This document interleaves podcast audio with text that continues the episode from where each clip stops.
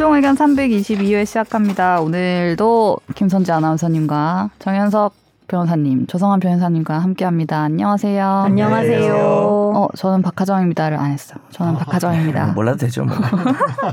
누가 하겠죠, 뭐 진행. 지난주에 그 다른 분이 오프닝을 하셔가지고 아, 꼭 근데 너무 너무 주시면. 자연스럽게 잘하시더라고요. 네. 위기감을 느꼈습니다. 부모님께 꼭 말씀드렸다고요. 아 진짜로? 예, 예, 아까 오기 전에 인터뷰를 잠깐 하고 있었습니다. 어. 복날이었어요.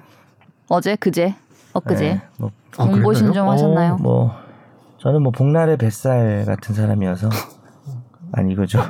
우영우 드립, 드립 드립 시도하셨는데, 네. 네, 우영우에 보면 봄날의 햇살 같은 사람이라 그래서 전 복날의 뱃살 아, 네. 재미없었나요? 고생이 많으십니다. 햇살. 아, 너 끄덕끄덕 할 때는 재미없는 거지. 아, 예.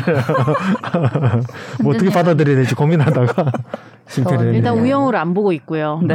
희소한 사람이고요. 아, 근데 좀 실망했어요, 저 이제. 네. 네, 너무 신드롬 요즘 왜 또- 급으로 실망했어요. 왜 뭐 실망했어요? 그러니까 어떤 부분에서? 너무 스포가 될 것 같은데. 안볼 마지막 거예요. 마지막 회 지금까지 나온 최신 회를 보고 실망해서 아, 별로 안 거의 보고 거의 싶어졌어요. 끝이에요. 그러면 아니 나온 6회 최신- 6회 6회. 아. 어. 최신화가 뭐였지? 뭐였지? 그 사건 스토리요 아니면 우영우 스토리요? 아, 육회가 그 탈북 탈북 아. 여성 변호해 주면서 나오는 결론에 이르는 과정이 음, 너무 아. 뻔해요. 너무 개연성이 없다고 생각했어요. 아, 그랬구나. 근데 네. 저는 이제 물론 이제 또 안 보는 사람도 있고 너무 네. 요즘 우영우거려서 얘기하기 네. 좀 그렇지만 저는 그거를 네. 기존에는 이제 논리적으로 그러니까 본인 티라서 그래. 그러니까 논리적으로 풀었다라고 생각을 하는데 이번에는 음, 그럴 수는 있거든요. 그러니까 뭐 그런데 네. 판결 결론 말하는 거죠. 아니요. 아 그거 말고 아, 판결 판결도 그렇고 어. 이건 이건데 그냥 또 판사는 이럴 수 있기 때문에 난 너무 좋게 보려고 하나? 그건 아니에요. 그거를 이미 우영우 드라마에 호감을 갖고 아, 있다. 근데 저는 뭐 요즘에는. 좀 재미가 없다라는 네. 생각은 가지고 있어요. 어, 다 보셨어요? 지금까지? 예, 지금까지 건다 어. 보다가 지금 이 사달이 난 거예요. 어제 잠을 두 시간 자고. 저는 오히려 오해가 조금 속상하던데. 오해가? 뭐였어요? 그 현금 지급기 아, 아, 맞아, 맞아. 했던 그 아, 그건 어. 어. 떤 면에서 여기는 뭐 개연성이 없다지만.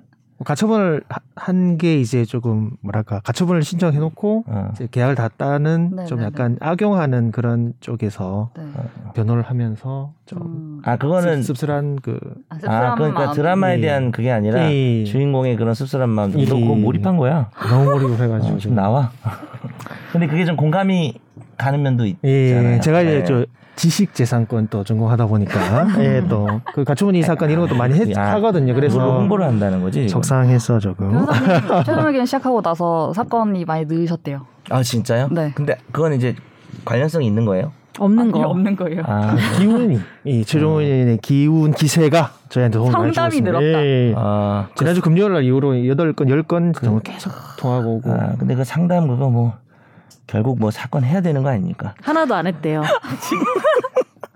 연결해 가고 있습니다. 네네. 열심히 아, 이게 하겠습니다. 텐션이 높아가지고 우리 조 변호사는 상담도 아주 잘해줄 것 같아요. 그러다 보면 이제 한명좀 걸려들겠죠. 아니 그러기만 해요. 아, 개미지옥 같이. 네. 네. 아 저는 우영아 한 말씀만 더 드리면 카카오티를 딱 이렇게 택시를 딱 잡는데 네. 제가 도착한 지점은 ENA가 떠 있고 네. 택시가 오는 데는 우영아 얼굴이 계속 떠서 이렇게 오더라고요.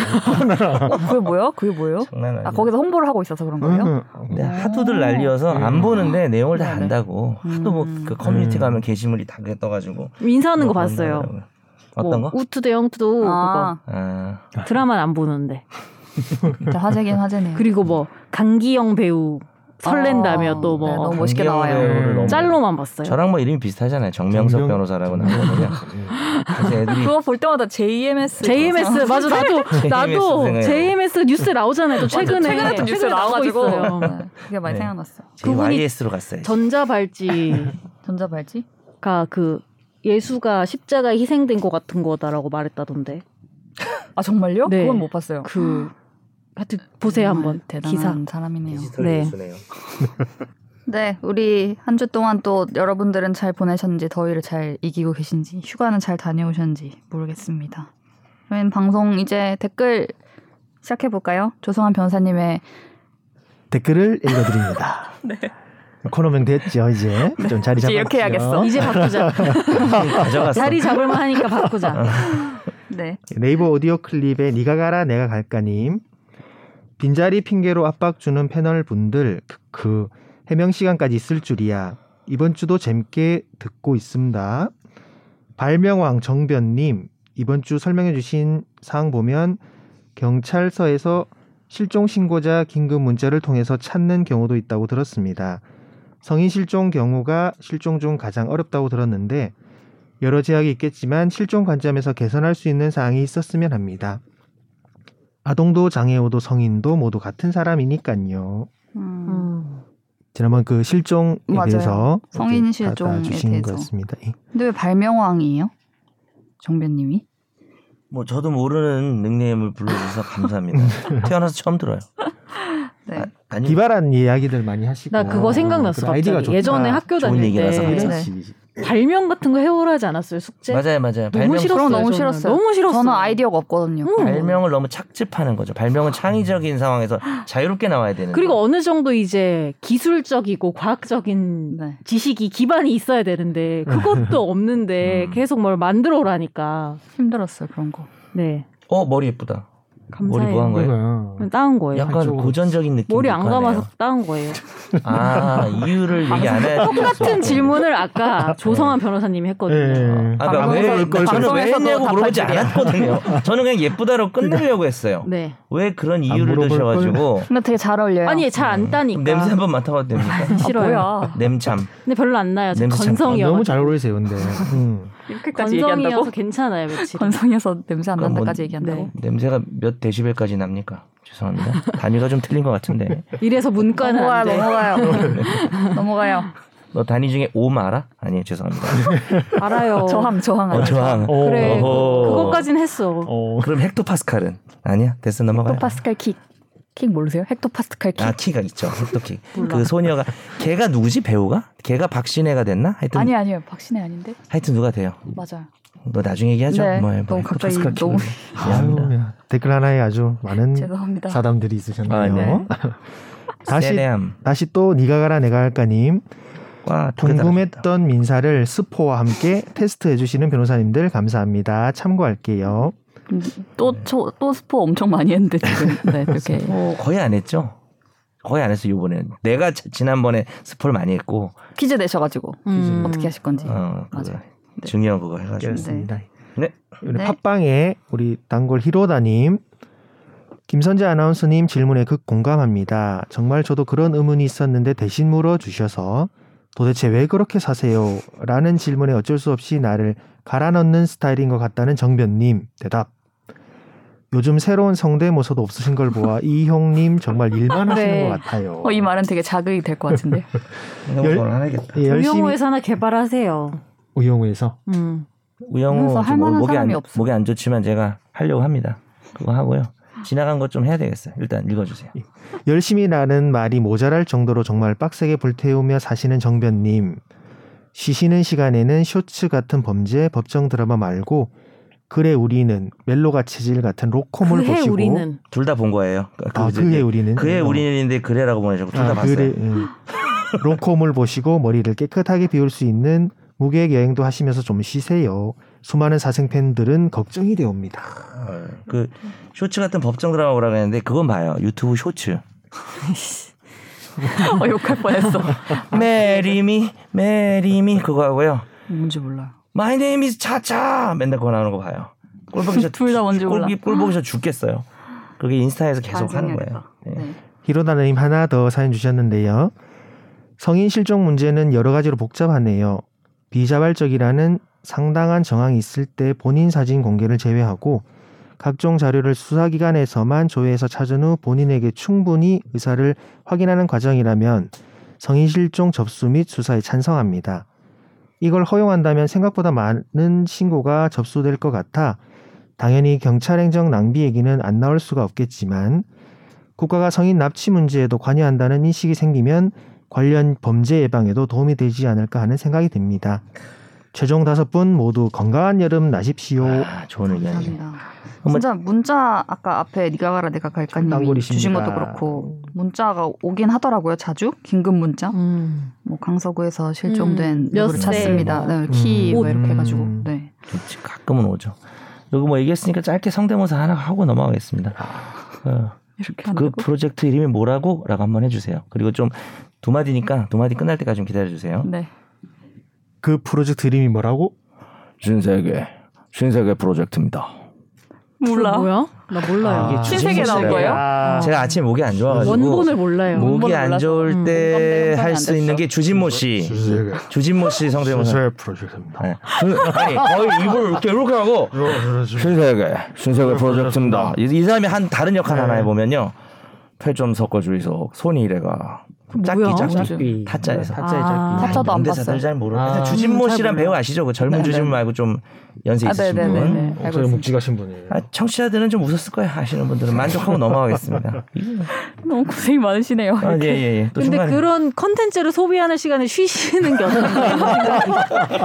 제가 몇? 회 정도 동안 난 말, 말하지. 못했던 말을 해주셨어요. 야, 너 힐링이야. 히로다님 댓글 또 달겠는데? 자기 하고 싶은 얘기 아니 히로다가 아니라 네가 그해 하라는 우리는을 볼 시간에 잠을 한. 시간 더 자세요. 아, 저는 우리는 이제- 보다 말았어요. 중간부터 재미가 없더라고요. 저는 근데 그게 우리는이나 자체도 몰라요. 멜로가 그게 우리는 게. 멜로가 체질은 정말 재밌어요. 적어주신 대로 그대로 맞아요, 읽어버렸네요. 끝까지 다 봤어요. 우영우 볼 시간에 수면을 저 취하는 게 진짜 아무것도 안 보고 비앰비셔스도 안 보고 우영우만 딱 봐요.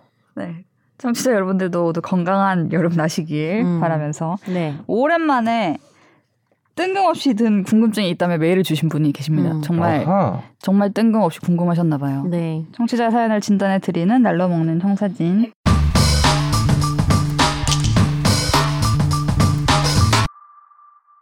뜬금없이 든 궁금증이 있어서 메일 보내는데요. 우리나라가 속지 속인주의잖아요. 근데 넷상에서 벌어지는 외국인의 범죄는 우리나라 법으로 처벌이 가능한가요? 예를 들어 외국인이 인터넷으로 국내 서버의 커뮤니티에 유언 비어를 퍼뜨려서 한국 국적의 사람이 피해를 본다면 우리나라 법원에서 재판에서 판결이 가능한가요? 가능한 거 아닌가요? 가능하다고 그렇죠. 생각했습니다. 그렇죠. 이게 이름이 보호주의던가? 그러니까 무슨 예, 예. 속인주의, 속지주의, 기국주의, 보호주의 뭐. 그랬던 것 같아요. 그렇죠. 그러니까 예. 기국주의요? 기국주의는 비행기나 선박 그거 되게 중요해요. 그그 국내- 안에서는 그 대한항공 안에서는 그쵸. 그 대한민국이다? 선적이 네. 선적이랑 그래서 비행기 뭐야 기적이야? 모르겠네. 국적기, 네? 국적기. 국적기라고는 뭐 얘기하면 되겠네 어쨌든 음. 그 거기서 일어난 것도 되고 속지주의, 속인주의는 음. 아시죠? 우리나라 영토면은 누가 해도 되고 네. 속인주의는 우리나라 애면은 밖에 나가서 범죄해도 우리나라 처벌할 수 있고 음. 네, 그리고 이제 보호주의는 방금 질문하신 부분이에요. 우리나라 밖이어도 네. 우리나라 국민이 피해자인 경우 음. 어, 어, 그런 경우에 또 혹은 우리나라가 피해자인 경우도 있겠죠. 음. 국, 뭐 우리나라 국가적 범죄 같은 거 당연히 처벌할 수 근데 이게 있습니다. 현실적으로는 근데 데려오기가 쉽지 않지 않아요? 그렇죠. 그거는 어차피 외국에 음. 있을 때 뭐 범죄인 이송 문제가 있는데 그 아 그리고 참 방금 이 경우는 그 행위가 일어난 지역의 법률이 처벌하지 않는 범죄면 그래서 네. 우리가 가장 대표적인 예시가 예전에 간통이었어요. 음. 아. 우리나라는 처벌하고 있을 때 지금은 안 네네네. 하지만 그러니까 미국에서 뭐 우리나라 사람에 대한 피해가 되는 네. 간통 행위를 저지른 미국 사람이 있는데 미국에서 아. 간통 처벌 안 할 때니까 네. 그럼 이제 그 사람은 우리나라에서도 처벌 못 하는 거죠. 우리나라 아. 국민에 대한 범죄여도 뭐 그런 단서 조항이 있습니다. 형법 6조입니다. 그렇죠. 찾아보시죠 예. 한번. 그럼 이 국내 서버의 커뮤니티 여부는 여기서는 중요하지 않네요. 한국 사람이 피해를 입었으니까. 어 그럼요. 예. 음. 그냥 피해자가 우리나라 사람이면은 네. 그리고 이게 약간 정, 전 인류적으로 어차피 처벌되는 범죄면 다 처벌할 수 있다고 그럼 보시면 됩니다. 미국에서 협조해서 보내줘요? 그렇죠. 뭐 그런 범죄인 인도 협약이나 뭐 그런 게 예. 있지 않나요? 저도 아주 구체적인 내용 솔직한 말로 이제 어. 집행이 어렵죠. 예. 음, 그러니까 그 음. 국제 판결이 공조해서. 예. 뭐 체포를 한다고 하는 게 쉽지가 않고 범죄자 인도도 좀 어렵고. 이 부분이 그 정현석 변호사님 말씀하신 것처럼 피해자 자체가 이제 한국인이 되면 무조건 적용이 되는데 저는 여기서 또 좀 재밌었던 부분은 외국에서 뭐 인터넷으로 그 글을 올린다고 하면 범죄지 자체는 외국인이 맞을 게 한데 그게 송신이 돼서 국내 서버에 본사를 두고 있는 국내 서버에 글을 올리면 이게 또 범죄지가 또 국내가 되는 건 또 아닌가라는 의문도 들고 약간의 예, 예. 해석의 여지가 여지 있죠. 있어서 예. 그 부분을 이제 국내 서버에 글을 올린 부분을 국내에서의 범죄라고 판- 그, 판단한다고 하면 그 자체로서 그 외국인의 국내 범이기 때문에 그 음. 부분으로서도 처벌되고 그렇죠. 피해자가 우리 한국인이면 무조건 이제 국외 범죄라도 처벌이 되니까 이중적으로 판단이 가능할 것 같다는 생각 들더라고요. 옛날에 만든 법이니까 땅덩어리가 어디야 뭐 이것만 봤는데 이제 예. 이런 온라인 개념 예, 일상의 국내 개념이 서버면 또 이제 우리나라냐 이렇게 하는 문제가 네, 네. 있을 수 있을 수 있겠죠. 있게 가지고요. 흥미롭군요. 데리고 와야 재판을 하든 뭘 할 텐데 참 그게 쉽지 않죠. 않네요. 예. 네. 보통 많- 이제 이런 경우에는 거의 그 수사 주- 기소 중지가 돼 있어서 네. 국내에 뭐 들어오지 않는 이상은 수사 절차가 진행이 잘 안 되는 그런 어려움이 있습니다. 반대로 손정우 어, 그죠? 네, 우리 한번 미국 다뤘었죠. 미국 안, 갔, 송환 안 갔잖아요. 음, 사람들이 막 보내라고 그때는 맞아요. 했었죠. 기소 중지되면 공소시효가 멈춰요? 그렇죠. 어, 네, 알겠습니다. 뜬금없이 든 궁금증을 간단하게 보내주셨습니다. 이런 음. 것도 포함해서 많이 많이 사연 보내주세요. 그러니까 이러시면 돼요. 댓글로 달면 조성환 변호사가 있는 거고 메일로 보내면 김선재 아나운서가 있는 거니까 자기 거 읽어줬으면 하는 사람한테 보내주면 아, 네. 댓글을 어, 읽어드립니다. 이제 댓글 없겠네. 메일 터질 것 같은데. 아우, 메일 그래서 어디로 보내면 되죠? 메일을 SBS 보이스 뉴스 골뱅이 gmail.com으로 네, 보내시면 많이 많이 돼요. 보내주세요. 다음 한 주 동안의 화제 판결을 살펴보는 어쩌다 마주친 판결.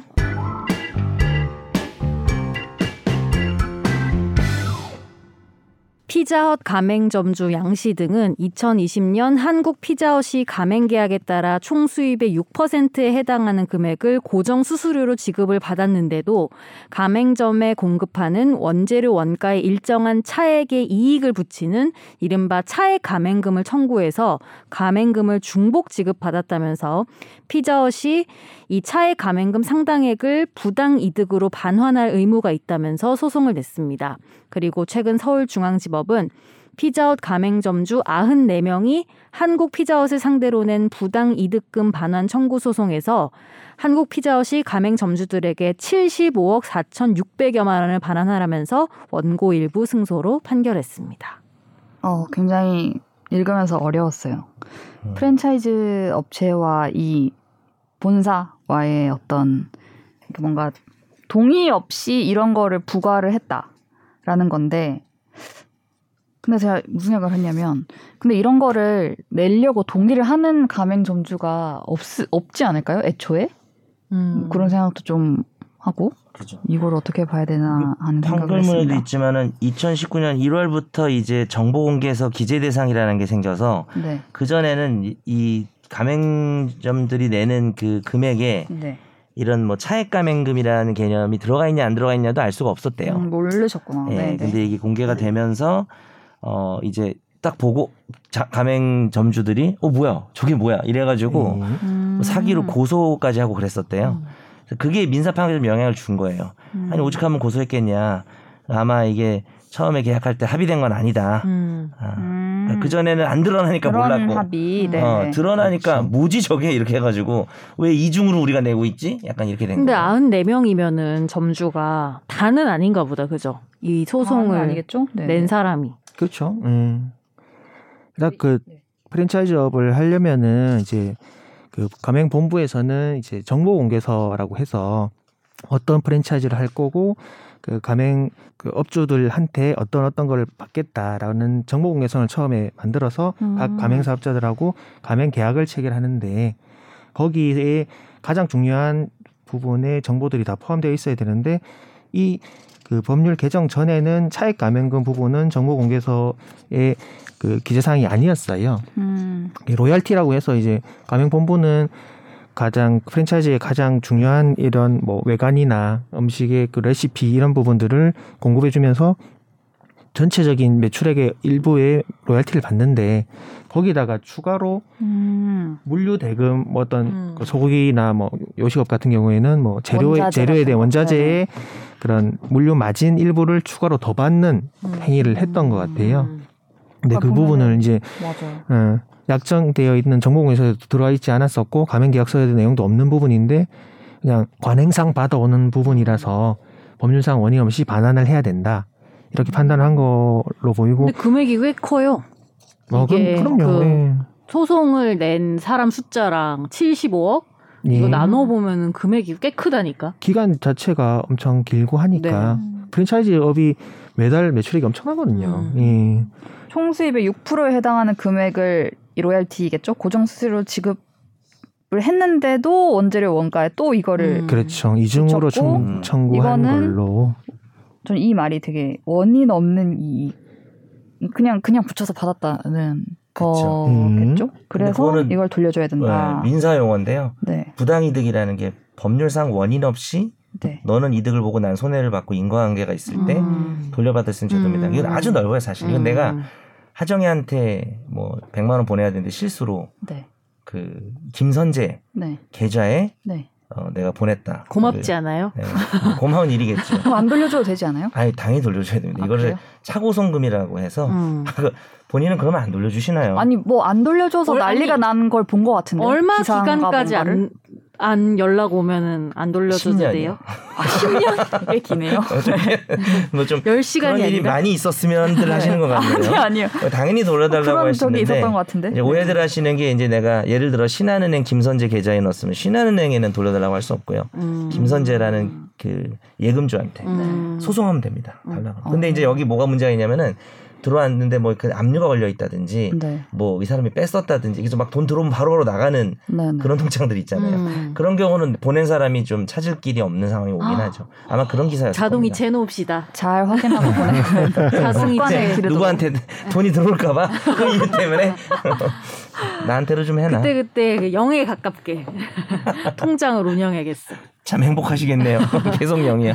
그런데 이게 그 차액 감행금을 받는 것 자체가 음. 자체가 문제가 되는 건 아니고 음. 이때 이제 어, 진짜구나. 2019년 1월 전에 개정 전에는 정보공개서에 그 차액 감행금을 기재하는 내용이 포함되어 있지 않았기 때문에 음. 법률상 원인이 없다고 판단한 걸로 보입니다. 음. 그럼 이제- 잘 적어놓고 너도 알고 나도 어, 아는 그럼요. 상태에서. 했으면은 그렇죠. 원인 없는 이익이라도 원인 없는 이익이 아닌 거가 돼요. 음, 왜냐하면 거. 그 아, 합의가 그래요? 원인이 되는 거예요. 음. 법에서. 아 이렇게 받기로 했다 이 아, 원자재 네. 몇 프로 붙여가지고 다만 받기로 이제 했다 이렇게 예, 되니까 다만 이제 음. 특별법에서 아무래도 네. 가맹점주랑 이렇게 사회적 약자 지위에 있기 때문에 네. 너무 심하게 할 경우에는 뭐 제한하는 그런 법 그렇죠. 같은 건 음. 있죠. 음. 합의를 해도 음. 네. 그거는 이제 법 위반이 되는 거죠. 음. 음. 2019년도부터는 차액 감행금 관련해서 정보 공개서에 그뭐 전년도 평균 차액 감행금 평균 액수 뭐 비- 비율 구입 요구 품목별 차액 감행금 수치 여부 이런 등등을 오. 정보 공개서에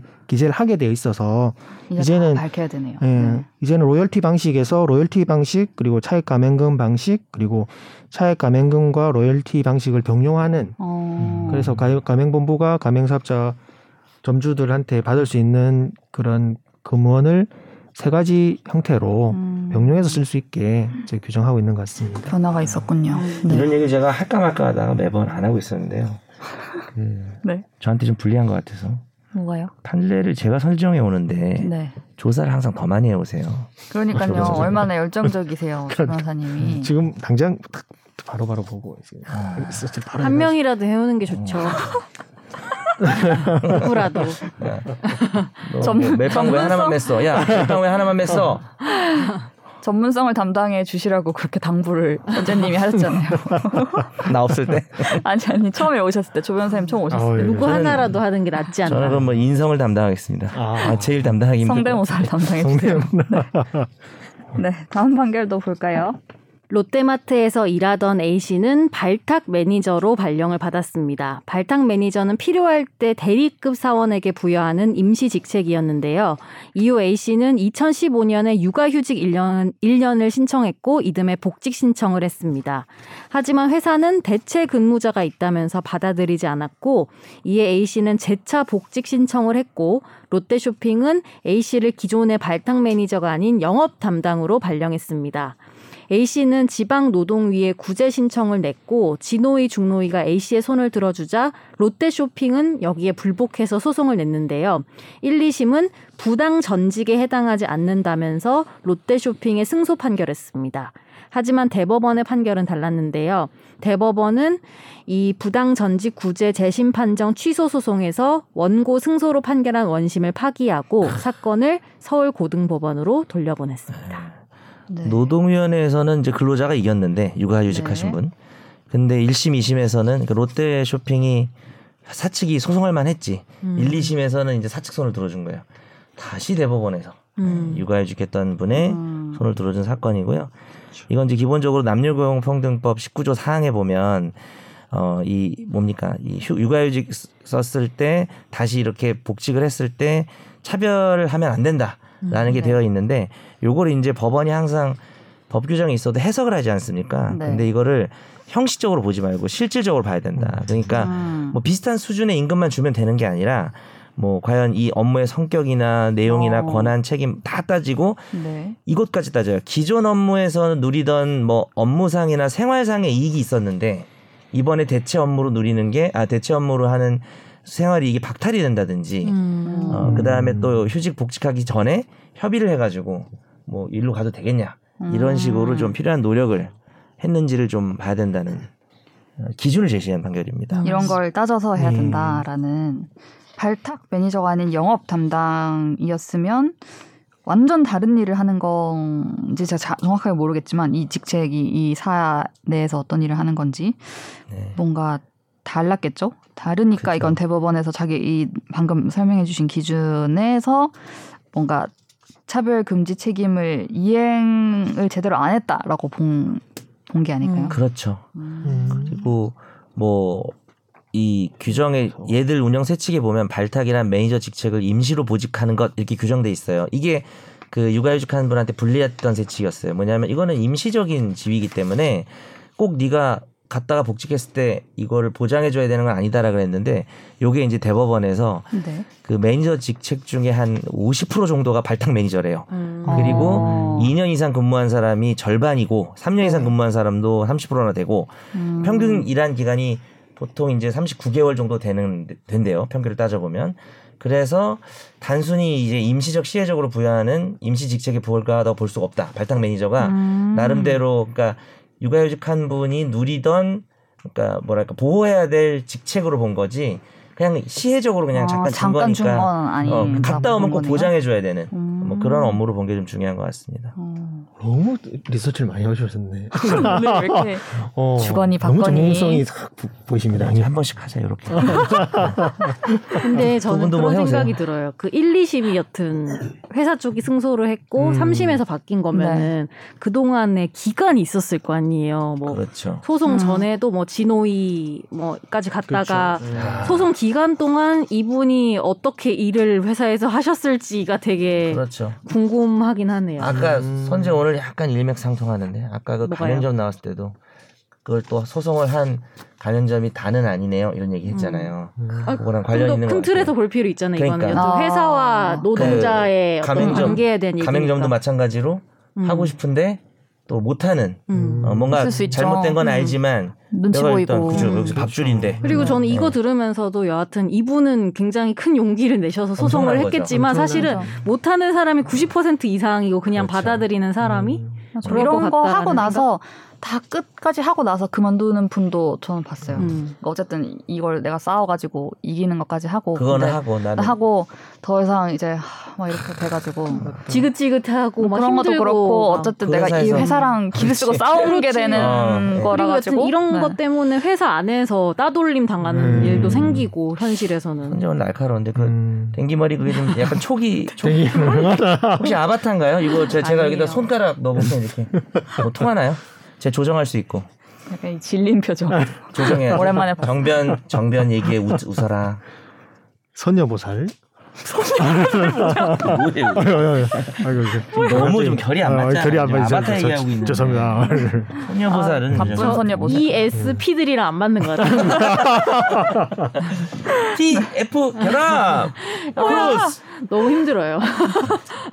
내가 이성으로 조지고 얘가 감성으로 조질 거야. 우린 텐션이 너무 높거든. 방금 눈빛 너무 무서웠어. 네. 이 판결. 보고 제가 갑자기 떠오르는 게 있는데 제 네. 친구가 남자인데요. 네. 이제 육아휴직을 좀 네. 길게 썼어요. 음. 네. 음. 뭐다 수도권에서 일을 하던 친구였는데 육아휴직을 마치고 오니까 강원도 발령이 나서 아하. 퇴사를 한 어. 친구가 생각이 나네요. 본인한테 진짜- 상담하진 않았어요. 뭐 그때 당시에는 저도 그냥 퇴사하겠다 뭐 이런 거. 예, 아. 꽤 오랜 일이라서 그러니까 그런 엄두조차 네. 못 내는 사람들이 더 그 많다니까요. 네. 솔직히. 맞아 너무 너무 불이익이다 또- 그거는. 음, 그리고 당장 월급을 받아야 되는데. 내가 가- 먹고 가야 살 되잖아, 돈이 그러면. 어, 필요하면 가야 가야. 되니까. 그 선재도 용기 내자. 회사에 뭐. 저희는 평생 아나운서 팀에 어. 있어요. 어, 요거 이제 뜻을 같이 하는 분들은 댕기머리를 다 해가지고 하나씩 그만할까. 저희는 놀랍게도 60살까지 아나운서 팀에 있습니다. 어, 뭔가 좀 기대돼요. 뭐가요? 50살, 60살의 김선재는 어떤 모습일까? 전 전혀 기대가 아, 기대돼요. 왜 지금도 지금 말하는 게 50살 같은데 그때 되면은 다시 어려지는 거야. 아니, 지금도 너무 멋있는데 그러니까. 어떻게 회사에서. 이렇게 딱 양갈래를 안 하는데 이렇게. 제로트 쓰고 막 50대 가지고 다시 멋진 어려. 할머니가 되어야죠. 아, 멋진 80살에. 멋진 멋진. 할머니가 돼야지. 네, 뭐 80살에. 네. 네. 오래오래 삽시다 우리. 오래 섭시네 결론. 네. 다음 우리 집중적으로 얘기를 해볼 집중 탐구 시간으로 가보도록 하겠습니다. 집중 탐구.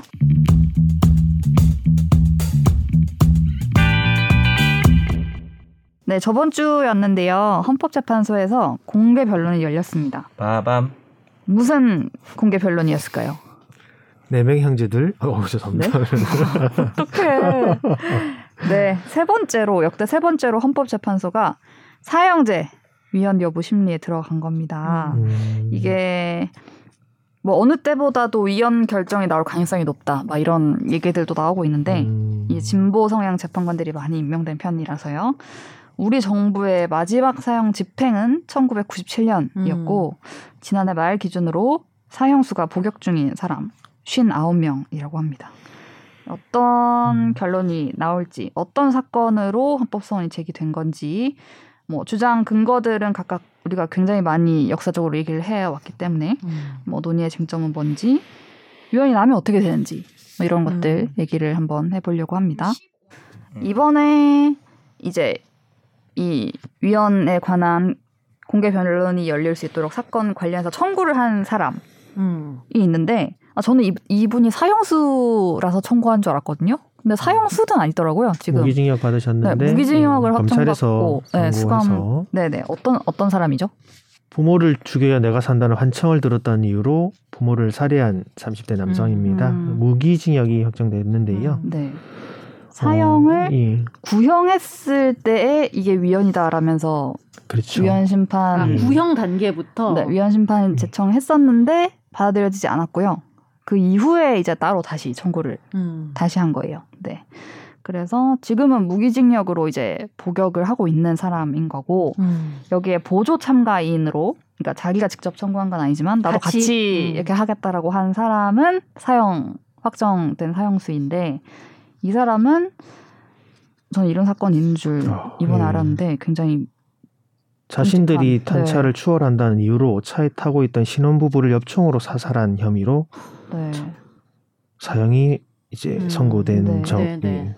분이시네요. 뭐 최근에 뭐 기회가 주어지면 모범적인 삶을 살겠다 뭐 이렇게 편지를 써서 면회를 오는 이제 뭐 목회자들한테 막 전달하고 하기도 음. 했던 그런 피고인 피고인은 음. 아니죠 뭐지 기결수 뭐라 해야 음. 되죠 이, 이런 네, 그렇죠. 예. 이런 사람 기결수죠. 드립니다. 예.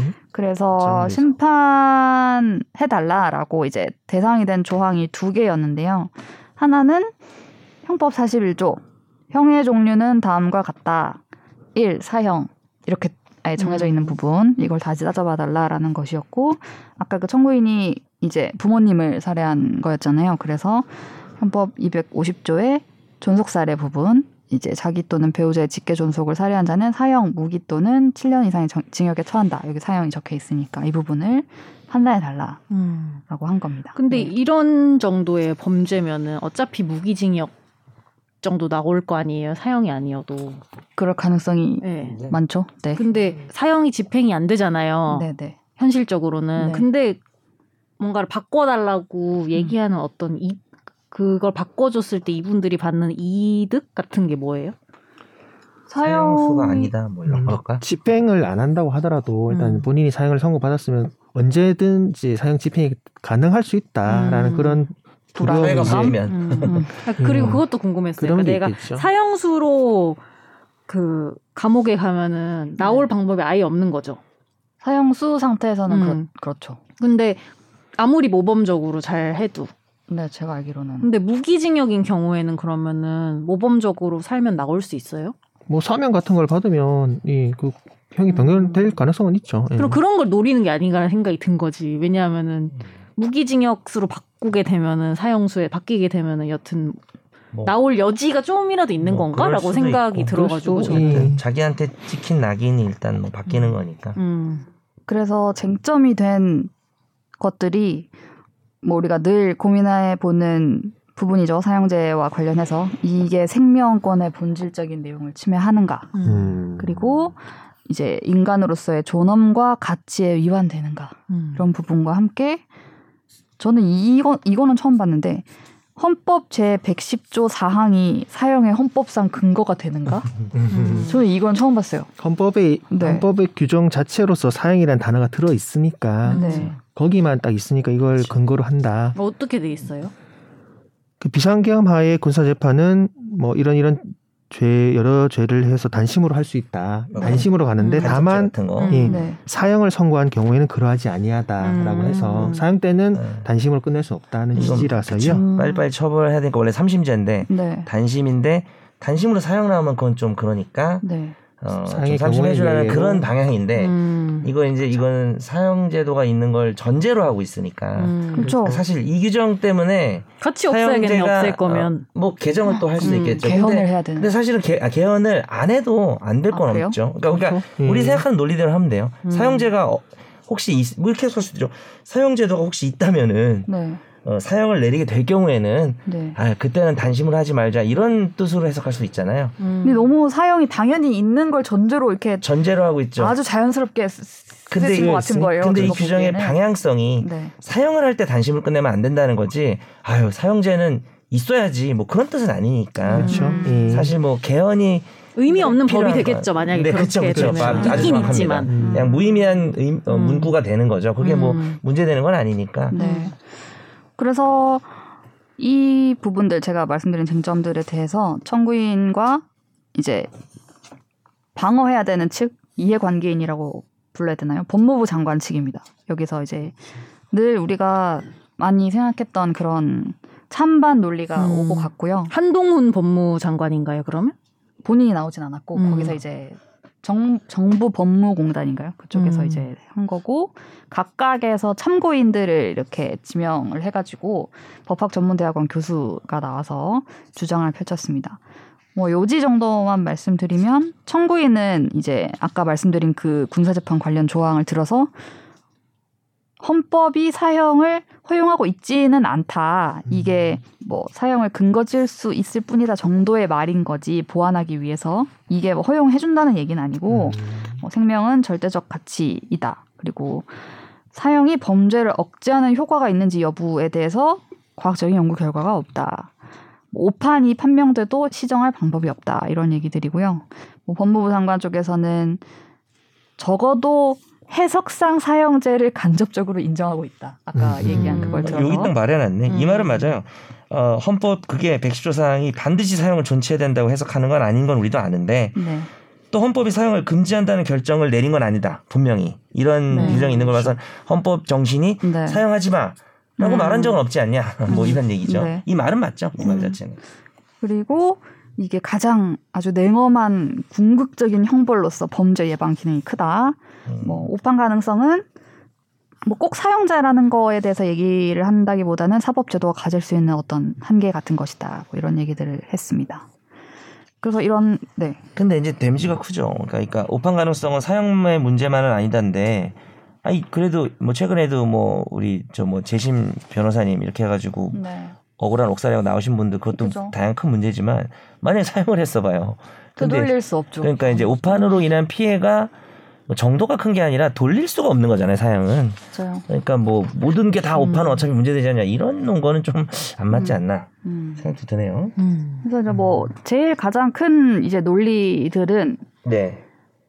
뭐 생명권을 박탈할 수 없다. 뭐 이런 부분과 응보적으로 이것 이것도 하나의 정의다. 음. 뭐 이런 부분들인 것 같아요. 그리고 제가 눈에 띄었던 건 이 청구인 측에서 참고인으로 이제 내세운 음. 교수가 국민의 법 감정으로 이걸 정당화하면 안 된다라는 얘기를 해서 되게 그 부분이 근데 그건 있는 것. 제가 뭐 여론 조사를 해본 건 아니지만 네, 네. 뭔가 느끼기에 음. 몇년 전과 네. 지금의 사람들의 어떤 반응 같은 네. 그냥 제가 체감하는 게 어, 그냥 어때요? 제 주변 그냥, 사람들이 아, 변한 걸 수도 아, 있어요. 나 네, 체감이 네. 궁금해요. 근데 좀 더 사용하지 않은 쪽이 많죠. 그런 것 같아요. 어, 나도 그렇게 느껴가지고 어. 얘기한 거야. 음, 저만 느끼는 건가 싶어서. 요즘 사람들이 분노가 커져가지고 분노가 좀 예. 그리고 뭔가 이 흉악 범죄가 보도되고 이런 음. 것들과도 연결이 되는 것 같기도 하고. 그러니까 보- 사회가 좀 보수화되는 것 같긴 해요 몇 년 사이에. 그러니까 그게 음. 보- 보수화라는 게 나쁜 의미를 꼭 떠나서 사람들이 분노가 커진 것 같아. 그리고 내, 내 안위, 내 가족 이거에 대한 안위를 지키는 거에 대해서 더 사람들이 그리고- 저는 더, 더 이렇게 네. 근데 이해도 돼요. 그러니까 왜냐면은 나쁘게는 볼수 그러니까 이해도 되는 게 여튼 예를 들면 그런 범죄자들의 경우에 제대로 처벌이 된다라는 느낌을 못 받으니까 사람들의 입장에서는 음. 세게 처벌을 해야 된다 이렇게 가는 마음도 이해는 돼요. 네. 그리고 사실 우리가 이 논의를 하려면은 모든 범죄자들을 설정을 해봐야 되거든요. 음. 사실 뭐 최근에도 정말 뭐 언급하고 싶지 않을 정도로 좀 비극적인 사건도 있었고 대학교에서 그 맞아요. 한 대학교에서 그리고 우리가 예전에 엠번방이나 음. 그다음에 이제 미성년자에 대한 특히 성범죄라든지 음. 사실 이런 것들을 생각해 보면 어 그리고 범죄가 뭐 예전에도 과연 더 잔혹해졌냐 음. 뭐 그거는 사실 모르겠어요 예전에 있었는데 음. 밝혀지지 않은 것인지 뭐 화성 연쇄살인 뭐 우리가 추억도 있고 몰랐을 하지만 수도 있고. 근데 어쨌든 분명한 거는 상당히 뭐랄까 디지털 지능화되고 네. 또 정말 예전에 없던 흉, 흉측하고 우리가 법감정상 소위 그 다이나믹 듀오의 노래죠. 죽일 놈. 뭐 약간 이런 생각이 드는 음. 아주 이번 드립은 좀 떨었던 것 같아요 하면서. 긴장하셨죠, 약간. 예, 다듀라는 발음이 잘 안 나올까봐 떨었어요. 느껴졌나요? 네. 뭐 정말 죽일 놈들이 많아지고 있으니까 그게 그냥 쉽게 죽일 놈이 아니라 정말 어 북극공은 사람을 찢는다면서요. 예, 그래서 좀 음. 찢어서 이렇게 해야 되지 않냐 할 만한 인간들이 많아지니까 그런 분노들을 경험했던 사람들 입장에서는 네. 아니 저런 놈들도 안 죽이면 음. 국가가 역할 하는 거냐 음. 생각들이 좀 많아진 것 같아요. 그리고 그런 생각도 들죠. 예를 들면은 뭐 사람을 죽였어 이 사람이. 네. 음. 근데 얘를 죽이는 행위가 정당화되느냐? 이게 저는- 사람마다 저는 되게 다를 것 같다는 생각이 들거든요. 저는 이거에 굉장히 고민스럽습니다. 함무라비네 함무라비. 그러니까, 네. 눈에는 눈, 눈. 네. 어. eye to eye. 뭐. 정말 다른 건 다 제외하더라도 음, 네. 예를 들면 연쇄살인을 10명을 했어. 10명을 죽인 거야. 근데 이 사람을 죽여도 되냐, 죽이면 안 되냐라는 생각은 사람마다 진짜 다를 것 같아요, 어, 저는. 투표를 그렇죠. 잠깐 예. 깜짝 투표. 한반 선 들어야 되나 지금? 찬반으로 네. 그게 사실 그게 본질인 것 같긴 해. 승재가 음. 얘기하는 게. 나는 웬만해서 사형제, 사형급에 그게 안 나오잖아요. 웬만해서는. 그렇잖아요. 그러니까 무기징역이 나오겠지. 그런 거 국가가 형벌꾼으로서 생명을 박탈하는 음. 자격이 있나? 저는 저는 약간 그런 음. 생각. 음. 쪽입니다. 혹은 이제 국가가 누군가를 어떤 이유든 네. 합법적으로 네. 어, 살해, 아, 사망에 이르게 죽이는 행위를 했을 때 사람들이 아, 뭐 박수를 칠 수 있냐. 혹은 내지는 그거를 이제 당연하게 받아들일 수 있냐의 문제이기도 하죠. 음.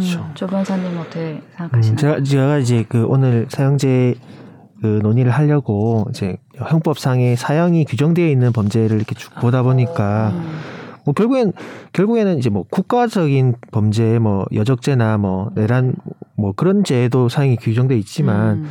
일반적으로 말씀하시는 좀 되게 쇠막한 범죄 중에서 결국에는 뭐 강도 살인 음. 그냥 그냥 존속 살인 타인을 살해하는 범죄에만 거의 사형이 음. 붙어 있거든요. 네. 예. 그러니까 그 생명의 그런 피해자의 생명권이랑 이제 그 피고인 그 뭐냐 범죄자의 생명권이 뭐 누가 더 우- 우월할지 우열이 있는 건지 뭐 그런 걸 놓고 봐야 되는 건지 의문은 되긴 하지만 뭐 그런 범죄를 저지른 사람들에 있어서 어 아까 말씀하신 것처럼 무기징역과 사형이 무슨 차이가 있느냐라고 하셨을 때 집행을 안 하고 있다고는 하지만 집행 가능성이 있다는 열려 있다는 것 자체로만으로도 사람들이 공포심이 들고 그런 범죄 예방 효과가 조금은 있지 않겠나라는 음. 생각이 들어서 저는 어, 존치론이시군요. 음. 전치론 그러니까 어차피 집행을 안 하니까 합헌론 그냥 그게. 가진 효과가 있다는 아 거죠. 그럼요. 예. 음.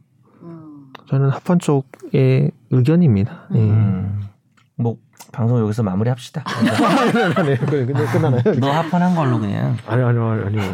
아니 존치론 뭐 충분히 왜요? 있을 수 있다고 네. 봅니다. 지금 오늘 어떻게 그 헌법재판소에서 여태까지 계속 존치론이었는데 우리가 무슨 뭐 맞아요. 존치론을 하면 뭐 보수고 뭐 음. 그런 문제는 아닌 것 같아요. 존치 네네. 중이잖아요. 그리고 맞아 지금 존치되고 있죠. 네.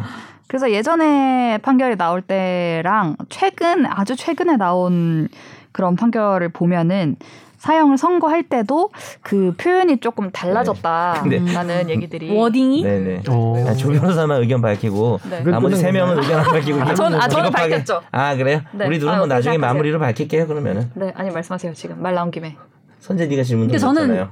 생명권 침해가 아니라고 생각 안 해요. 당연히 침해지. 네. 이게 생명권 침해가 아니면 뭐가 침해죠. 생명권 침해겠어요. 근데 네. 생명 박탈 그 침해의 어, 침해로 인한 어떤 그런 폐지론이다. 결과와 아니었을 때 결과를 비교해 봐야 되잖아요. 같은데 네. 아니요, 아니 저는. 저도 이, 하정 기자님 입장에 가까운 것 같아요. 근데 아, 그래요? 왜냐하면은 이게 오히려 정말로 가, 피해자 쪽 가족이 네.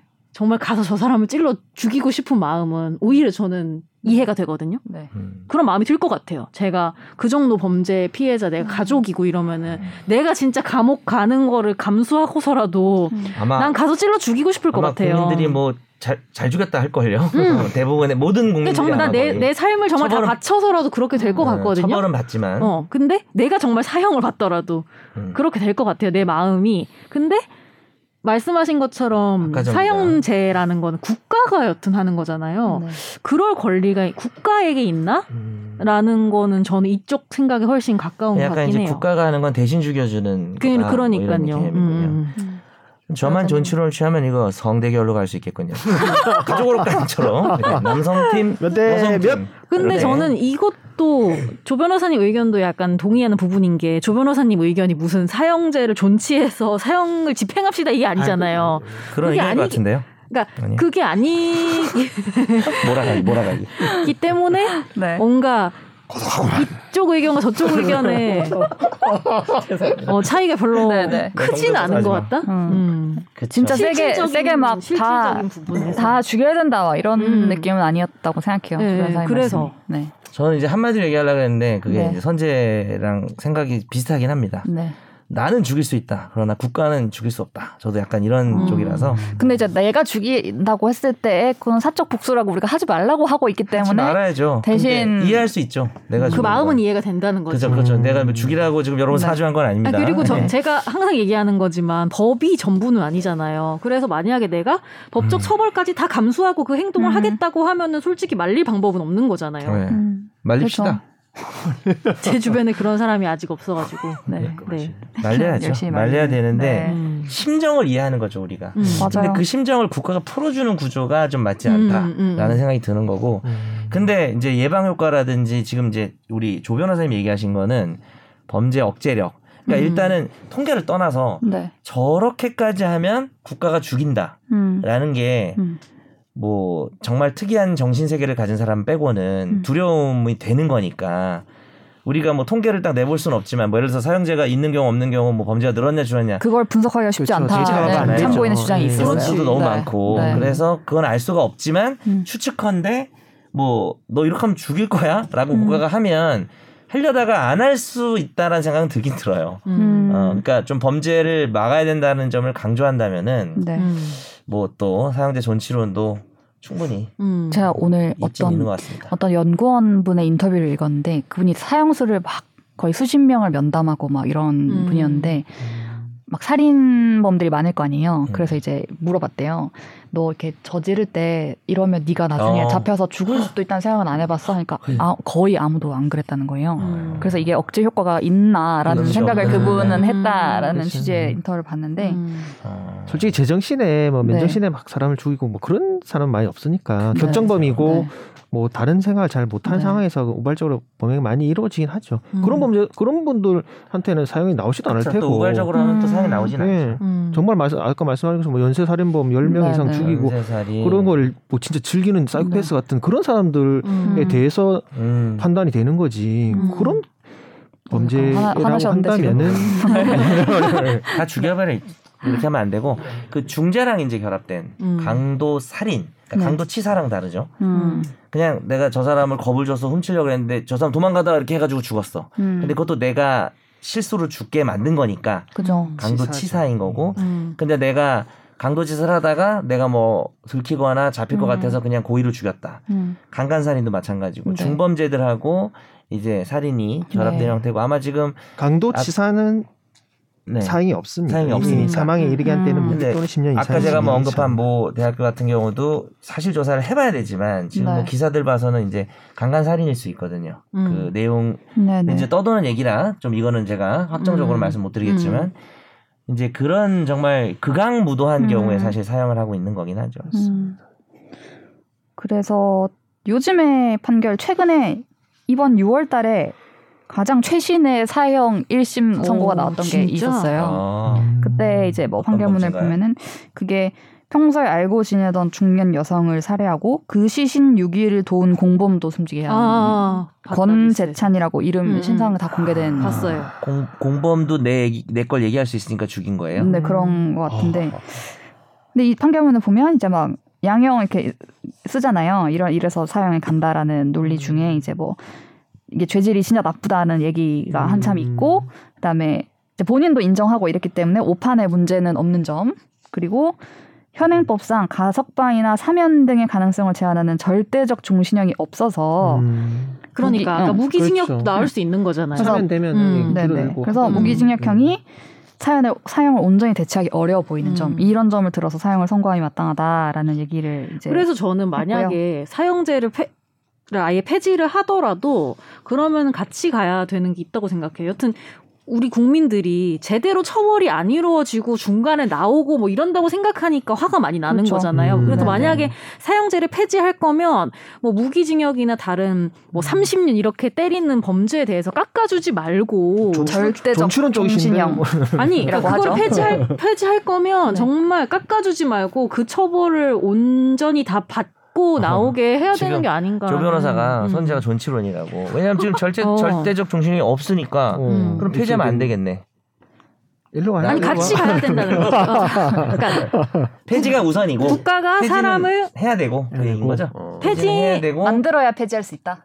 같이 가야 된다는 거죠. 그게 아, 어. 어, 투트랙. 그럼 약간 존치론일 수도 있는데요. 그러니까 제가 아니 제가 아까 일로 얘기했잖아요. 와, 일로 와. 이 어. 의견과 이 의견이. 크게 다르지가 않다니까 실질적인 음, 결과의. 측면에서는. 네. 근데 저는 이론적, 그러니까 철학적인 거잖아. 이거는 근데 어, 맞아요. 다 음, 맞는데 이론적이고 철학적인 음, 부분에서는 보- 본인 국가가 입장에서 권리는 없다. 다르지 않지만 존치론 중에는 이제 무슨 절대적 종신형이냐. 아니 이런 거죠. 그냥 어. 다 죽여야 된다 이런 이론도 많죠. 왜냐하면 음. 사실은 그 정말 음. 극악무도한 사람이 죽으면서 주- 죽임을 국가로 해서 당함으로써 제, 절차, 절차적으로 음. 오늘 말왜 이래 해소되는 부분이 있거든요. 사실은 그게 어떤 응보, 음. 응보적 응보죠. 음. 그런 것들. 네. 정말 죽이고 싶잖아요. 어떤 음. 기사들을 보면 해소되는 부분이 있죠, 사실. 음. 예전에 2000년 판결문을 제가 한번 봤는데 음. 네. 거기는 이렇게 돼 있어요. 판결문이에요 이게. 어떻게 부모가 자식을 점점 그 윤리적 명제가 토해내는 분노와 질책을 억제할 수 없기에 감히 외면할 수 없는 존귀한 생명에 대한 경외감 속에 이 법원은 인간에 대한 깊은 고뇌를 간직하면서 피고인을 사형의 극형으로 다스리기로 고전 한다. 소설한 대목 판결문이- 같지 않아요? 네네네. 아, 네네. 제가 좀 살짝 딴짓하면서 들어가지고 살려준다는 얘기인 줄 알았는데 결국 죽이는 네. 사형을 선고하면서 했던 얘기군요. 어. 어떤 생명에 대한 이런 고뇌 속에서도 음. 어떻게 부모가 자식을 아, 여기서 오는 있지만. 그 음. 분노와 질책을 억제할 수 없기에 음. 사형의 극형을. 극형을. 내리기로 한다. 극렬 네. 문과시네.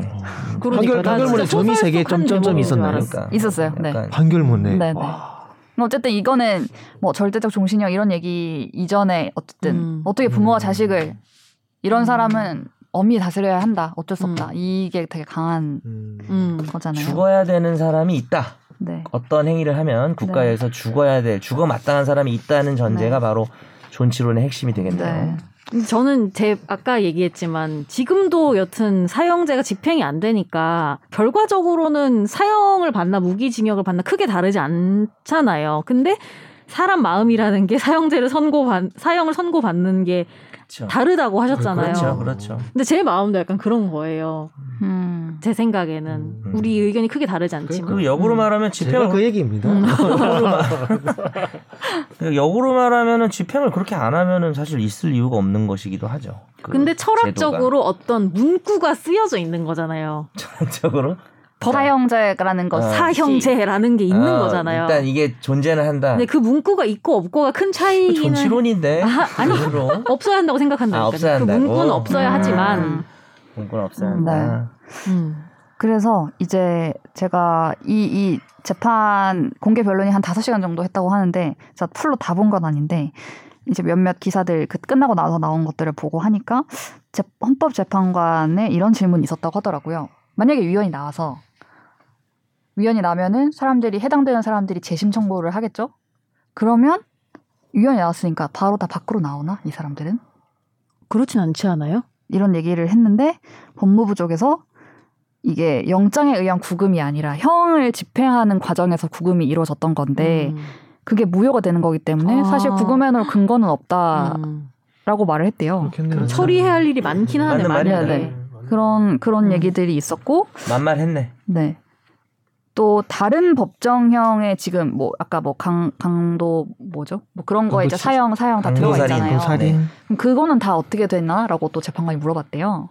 그래서 뭐 어떻게 보면은 그런 것들 조항을 다 직권으로 지금 넣어서 한꺼번에 하는 것처럼 해야 되지 않냐? 음. 뭐 이런 얘기 음. 참고인 굉장히 실질적인 문제다 그거. 네. 일일이 음. 다 리스트업을 해가지고 네네. 거기서 사형이라는 단어가 다 효력이 지금 다 없어지는. 위헌 위헌 위헌 이렇게 다 아. 해- 같이 해야 되지 않냐? 다 바꿔야 되는 거지 지금. 그래서 저 이걸 보면서 귀찮아서 합헌하는 거 아니야? 이거 정말 위헌을. 이번에 나올까? 뭐 이런 생각을 조금 하고. 위헌 될수 제가 있겠다. 사실 헤드라인만 보고 얘기해서 좀 네. 그렇긴 한데 어디 뉴스를 보니까 네. 그 5인 오이. 5인이 이미 네. 그러니까 6인이면은 위헌이 되는 네, 거잖아요. 음. 5인이 이미 위헌 의견을 네. 밝힌 바 있다. 뭐 이런 식으로 헤드라인이 음. 있더라고요. 아 어딘가에서 뭐 자기가 뭐 재판관 되기 전에 그 어디서 사람의 뭘 이제 했다든가. 히스토리를 조사한 어, 거지. 그래서 뭐 그럴 나머지는 이제 알. 수 없는데 뭐 물론 네. 그 중에 제가 기사를 안 봐가지고 네. 합헌 의견을 이미 밝힌 사람도 있겠죠 아마. 네 네. 근데 그럼 한 명만 더 하면은 이제 위헌이 근데 되는 거잖아요. 낙태죄 때처럼 음. 어떤 결과가 나온다고 해서 바로바로 처리가 되는 것이 그죠. 아니고 헌법 불합치 나올 수도 또 있지. 엄청 그